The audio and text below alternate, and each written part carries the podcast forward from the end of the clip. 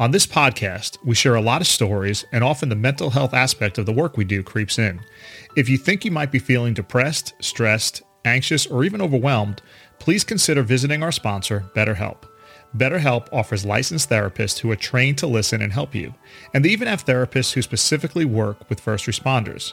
You just fill out a questionnaire to help assess your specific needs, and then you get matched with a therapist in under 48 hours. You can talk to your therapist in a private and online environment at your convenience. Many first responders work rotating and often odd schedules, so this format makes it really easy to talk to someone when it's convenient for you. If you don't click with your therapist, you can request a new one at no additional charge anytime. Join the 3 million plus people who have taken charge of their mental health with an experienced BetterHelp therapist. Get 10% off your first month at betterhelp.com backslash roadie. That's betterhelp.com slash roadie, R-O-A-D-I-E. You can also find the link in the show notes.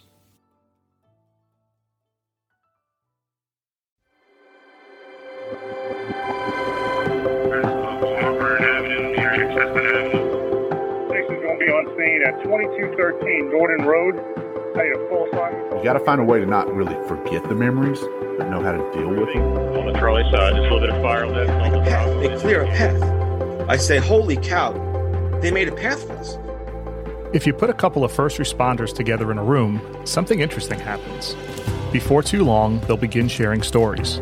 They're not trying to one up each other, they're simply finding common ground. I was fortunate enough to serve my community as a paramedic and a firefighter for over 25 years.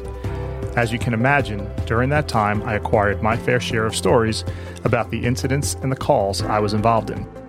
I thought I might write a book, but then I decided sharing these stories collectively in a podcast would give anyone listening an insider's view into the work that first responders do every single day.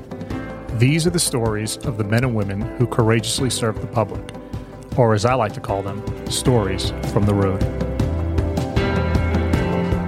Welcome back to Stories from the Road. I'm your host, Phil Klein, and joining me on the podcast today is CO Wayne. Uh, Wayne's actually a very good friend of mine. We've known each other for about three years now, and uh, I don't think I've ever heard this story that you're going to tell on the podcast today, so I'm really excited to have the opportunity to sit down and talk to you. Wayne's been a CO for 18 years. He's out of the business now, and he's worked for the county, for the state, uh, really some tough prisons. So, Wayne, it's great to have you on the podcast. I'll turn the mic over to you and let you share your story from the road. All right, I appreciate it. Yeah, like I say, um, kind of happened into corrections by mistake. I was actually trying to get into state uh, state patrol back in Ohio back in the day, and um, it's one of those deals that you know they had hiring quotas, and I just didn't fit the quota. And so, like I said, I thought, well, you know, I want to see what I can do, and and uh, we end up in corrections, kind of by mistake. But I'm like, you know, I had a passion for it. Um, like I say, started out working in the county sheriff's department in the uh, lockup there, and then progressed on to the state when they opened up a new prison. And and like I said, I've worked a couple different states in it, and ended up going back to the, the first state that I started at. So, for anybody that's listening, tell us the difference between being a correction officer in a jail or a county lockup as opposed to being in a prison. Well, in the prison or long term. Uh, when you get to county lockup, I mean, like I say, the lo- local police or the sheriff's department will bring people who they've arrested up. A lot of times they're drunk. They just been in an accident, a fight, whatever. Uh, they will, you know, I mean, they've committed crimes, whatever, on the street. Could be murder, could be simple theft, could just be drunk. You know, they're bringing them up there. So we'll have them anywhere from, you know, maybe a day or two where they get processed and then released out on bail. Or, like I say, we'll have them the whole in the county while they're there for trial if they don't get bonded out or bailed out. And, and then once they get sentenced, uh, they will go, they'll either stay in the county jail, it depends on the length of sentence. For short sentences, they stay at the county. Uh, the long term, I think it's like a year and a day, then they'll go up to the state. So then at the state, we'll have them anywhere from, say, a year up to life. So, and then, like I say, they will be determined before they get to certain jails or prisons, whether, you know, they're medium security, maximum security, minimum, pre release, where they go to like work release and all that stuff. And you worked in I worked, medium. medium- I worked at one time in, in Ohio. I worked maximum security. I worked at Lucasville. Uh, it was basically the bottom of the barrel. They couldn't send them no deeper down the food chain. When I got hurt on the job, I worked at a medium security prison out in Maryland. Well, Wayne, please go ahead and continue with your story. So, like I say, you know, medium security, I, I enjoyed it. Uh, like I say, it was a lot less drama as far as inmate wise uh, compared to maximum security. Maximum security, like I say, I hate to say it this way, them boys don't play. I mean, they're in there for life, two or three life sentences. Uh, they don't care if they hurt you. They will, you know, if you get in their way of something happening, they will take you out just as much as they take another inmate out. You know, you got two life sentences. What's another one? So as we get into the story today, I know you had a uh, really a difficult story to share, and uh, tell me how that tell me how that day started. Uh, they started, I could say, for about the last almost nine years. I was working in the state of Maryland. I worked transportation. Uh, I already had my CDL license, so like I say, they like they like that aspect of it. So I was able to drive their bus, and and uh, like I say, so basically that day, I'd already like I say, I'd already been in transportation almost nine years, and started out like any other day. I you know went into work early, had to pick up two inmates to take to court. Uh, we started, I don't know, probably about six o'clock that morning. Went into the prison, checked in, got our equipment, went and got our two inmates and, you know, did our strip searches and everything, put them in the van and out the door we went. You know, we stopped in the Sally Port, got our weapon and, you know, another typical day, you know, like any other day. And we got probably about 10 miles from the prison and it was foggy. It was cold. Like I say, it was January. And we hit this overpass and basically the overpass was black ice and the van did a little dance and we spun it around backwards and the back wheel dropped off as we were probably traveling backwards about 65 miles an hour. Back wheel hit the uh, the dirt and we barrel rolled it and ended up coming to rest on my side and and like I say, the rest is history. Uh, I remember the roll. I mean, it's one of those deals people will sit there and tell you it, it's slow motion. It felt like. I mean, I'm like, this is not going to end well. And I just kind of grabbed my hands across the seat belt and the driver's up there hanging in the seatbelt because he was over top of me. Like I say, was the van come to rest on my side, and and. Uh, so tell me a little bit more about the crash. Tell me uh, how many guys were in the van, and really what you're thinking. I mean, obviously, as you're spinning, I, I know what you're thinking, but when that van comes to rest, what's going through your mind immediately? Are you thinking about security? Are you thinking about the guys in the van? What's going through your mind? Well, I know, like I say, when the van was spinning, I'm like, I, I imagine thinking, you know, just seemed like it was slow motion. It was like, I know this is not going to end well. And if it's my day, I hate to say it's my day to make my maker. It's my day. I could, you know, rest comfortable. I know I didn't screw anybody over and I did what I was supposed to do and lived a good life. And, you know, they say your life kind of flashes in front of you. And like I say, when I woke up, I, you know, did a quick kind of inventory. I'm, I'm laying around, laying on the, basically the floor of the van, or well, what's considered the bottom of the van. I mean, still, still seat belted in my seat after I woke up. And I, I kind of looked around and I t- told the driver, I said, shut the van off. I mean, it was a screaming. You know, the motor just sounded like it was wide open and he managed to get it shut off. And uh, I hollered at the inmates and I didn't hear anything from them because, like I said, I mean, I don't know, you know, they were, I don't know if they got knocked out or not. I couldn't tell you. I couldn't really see them. Tell me about how the inmates are situated in the van. So are they in cages? Are they just handcuffed to the to the bench? How does that look? No, the, the van is just a regular like twenty five hundred van, you know, three quarter ton van, and there's just like a regular van. It's uh, seats in the van, and and uh, they were basically handcuffed, leg armed, and then their handcuffs were shackled to the waist, so they were you know fully immobilized. Uh, as far as seat belts with the inmates, they didn't wear them because you really can't get into the van to seat belt them in the seat.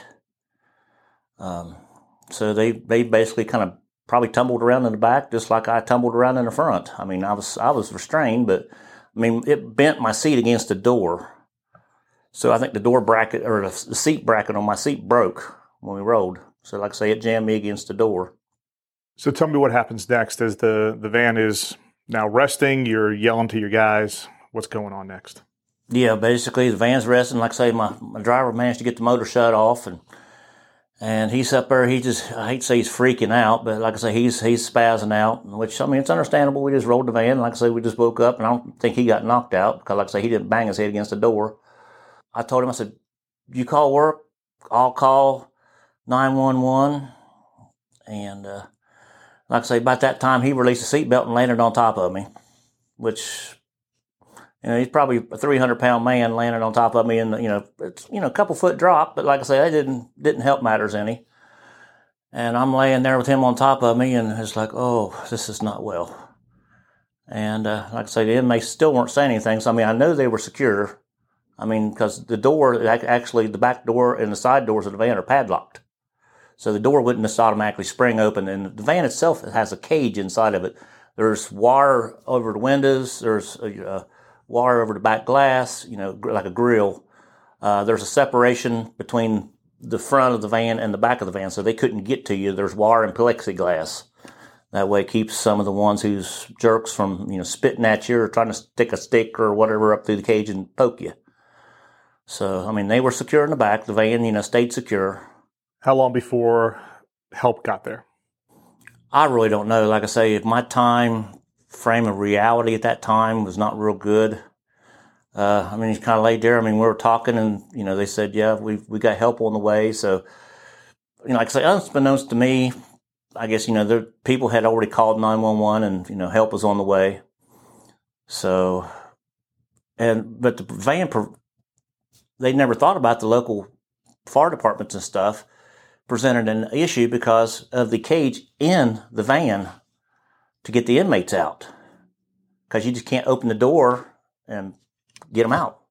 Yeah, so I guess that creates challenges for first responders, for you guys, for really for everybody involved. And then you also have prisoners now that you have to take care of, not just medical aid for them, but also security for them. Yes, they said. Um, I know somebody talked about they'd never seen so many sheriff and town police and state patrol at one spot in their life. I mean, there was just all these, you know, you know, law enforcement and fire departments because then they had to go get the heavy rescue truck to cut the cage in the van. And I mean, they end up peeling the top off the van and everybody got extricated that way. If I remember correctly, you had a couple of conversations while all this was going on with maybe a captain or, or somebody. Is that right? Yeah, well, like I said, the captain, more conversations more at the hospital because I'm sitting there like, yeah, I'll be back to work Monday. And, you know, because I was supposed to requalify with weapons that week.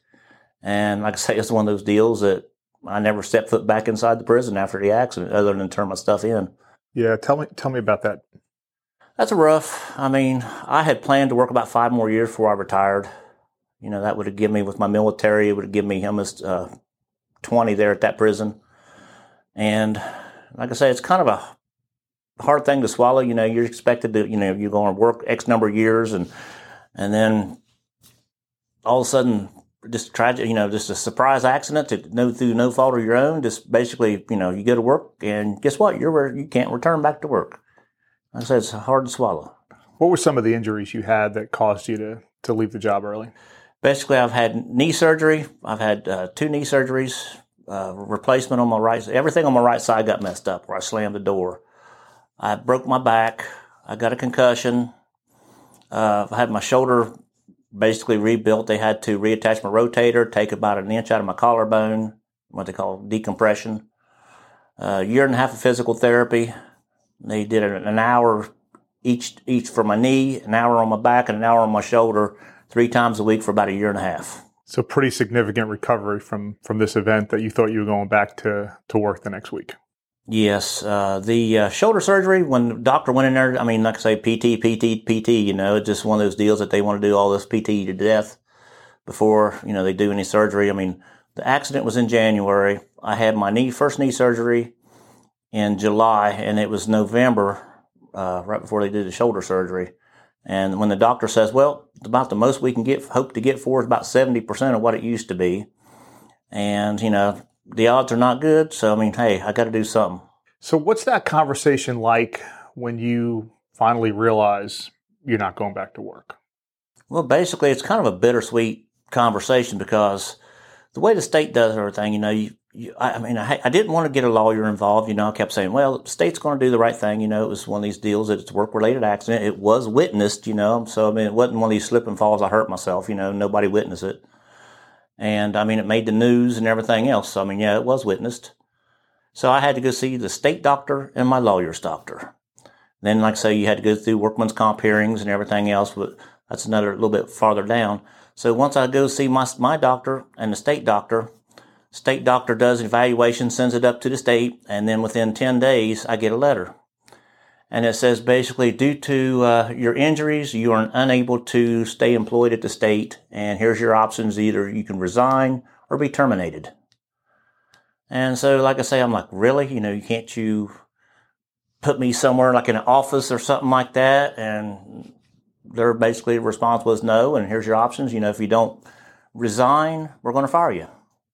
Were they worried about additional injuries? Like it, it seems to me that light duty is is an option. I know on the jobs that I've been on, you know, we've put people on light duty. Whether we're working as a medic, we put people at the console that are providing medical control assistance. As a firefighter, there's you know uniform division. There's other places you can go. Why wasn't that an option for you? They just they really don't have light duty. either they did have it one time. Like I said, they would put you in a control center where you open and shut the doors, but you know the option wasn't given to me and you know here's your option. Do you come to work 100%, which you cannot do because the inmates will know your weakness, know you're not 100% like you used to be, or like I say, if you don't don't resign, we're going to fire you because you can't do your job. So that was essentially the end of your career in corrections at that point. Yep. Like I say, it was a hard hard pill to swallow, and like I say, I mean, it was one of these deals that you know if he's going to re- retire, you know, you got that retirement date, you go have your little retirement party and everybody pats you on the back and you get that proverbial gold watch and everything and, you know, good job and, you know, enjoy your retirement. And like I say, you know, I walked in the door and, you know, that day and people never seen me again. You know, I never walked back in the door. So thinking back on your career, tell me about some of the some of the times you really enjoyed. What did you really enjoy about being a corrections officer? I don't know. I mean, I shouldn't say it. It's, it's a job I was good at. I mean, I was fair, firm, and objective. You know, that's part of what you have to do to, to do it. I got along with, you know, I, I could deal with the inmates. I could deal with the, the, the administration.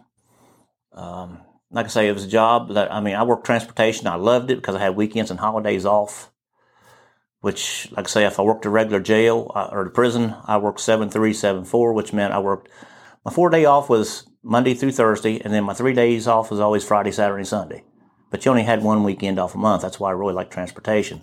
And I enjoyed it too because, like I say, I used to go to courts and, you know, stuff that you would read about in the newspapers going on. I mean, you were actually physically there. I mean, you was sitting there in the court proceeding, which sometimes they got boring, you know, especially when you got to court at 8 o'clock in the morning, didn't get out there at 10 or 11 o'clock at night.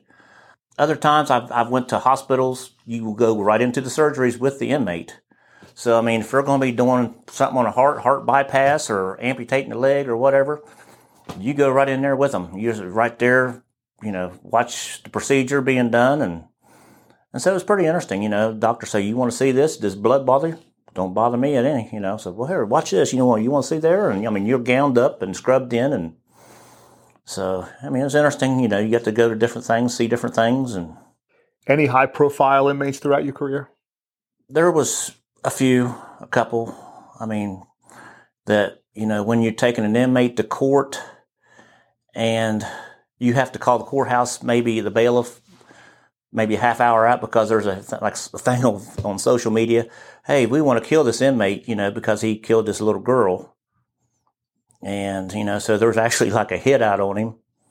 So, like I say, you got to be particularly, you know, aware of your surroundings so it's one of these deals instead of like normally some of these jails we would stop out or the courts we would stop out on the street and walk in from the parking lot. This one here, they made us, you know, exceptions. We pulled right into the garage and the door was shut before we even unloaded the inmate off the van.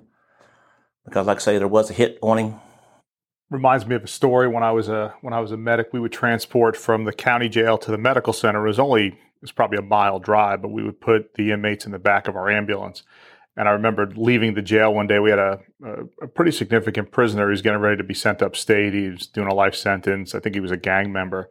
And as we pulled out of the the jail, a car dropped in right behind us and followed us all the way to the hospital. We weren't sure what was going on. The officer that was riding with me was a little concerned. We had an officer driving the uh, the ambulance, and uh, turned out to be nothing. But I, I can see how having a prisoner with that type of history and that type of concern, you know, could really be really make you nervous transporting this person to make sure that you know you're not standing next to him when the hit goes off or they try to take this person out for whatever they did. Wayne, as we as we start to wrap this up, anything else you want to add that, that we didn't touch on? Uh, like I say, it's it's one of these deals. Like I say, I know this, my accident was back in January of 15. But like I say, I mean, I still have dreams about it. I mean, if I'm having a bad day or something that night, I'll I'll dream prison or something like that, which, you know, it's one of these deals that I know it's going to stay with me forever. Uh, like I say, I wake up every day still hurting. People say, "Oh, must be nice to be retired." No, not really. I'd rather not wake up in pain every day. But you know, you've had to change. I've had to change my life the way I do things and the things I can and can't do. And uh, you know, you just think every day that you're alive and, and kicking. And because, like I say, I thought my day was over that day, and you know, I'd never see another day after that. And so, you know, I'm here and and you know, appreciate the days. Well, Wayne, I really appreciate you coming on the podcast and, and sharing that story. I've, I've, heard bits and pieces of it over the last couple of years, and I had never heard the entirety of it. So, thank you for being here. And I'm going to hit you up uh, again to come back and tell a couple more stories. I think you're the first CO we've had on the podcast. So, thank you for being here with us. I appreciate it. If you enjoyed this podcast, please take a minute and give us a five star review on Apple Podcasts or whichever podcast platform you enjoy. Stories from the Road is a Brown Dogs Media Group production. This one man show is written, edited, and produced by Phil Klein. Show notes are written by Jennifer Roig. If you have a story you would like to share, please contact us at storiesfromtheroadpodcast at gmail.com. To learn more about this show, please visit storiesfromtheroadpodcast.com. Thank you for listening.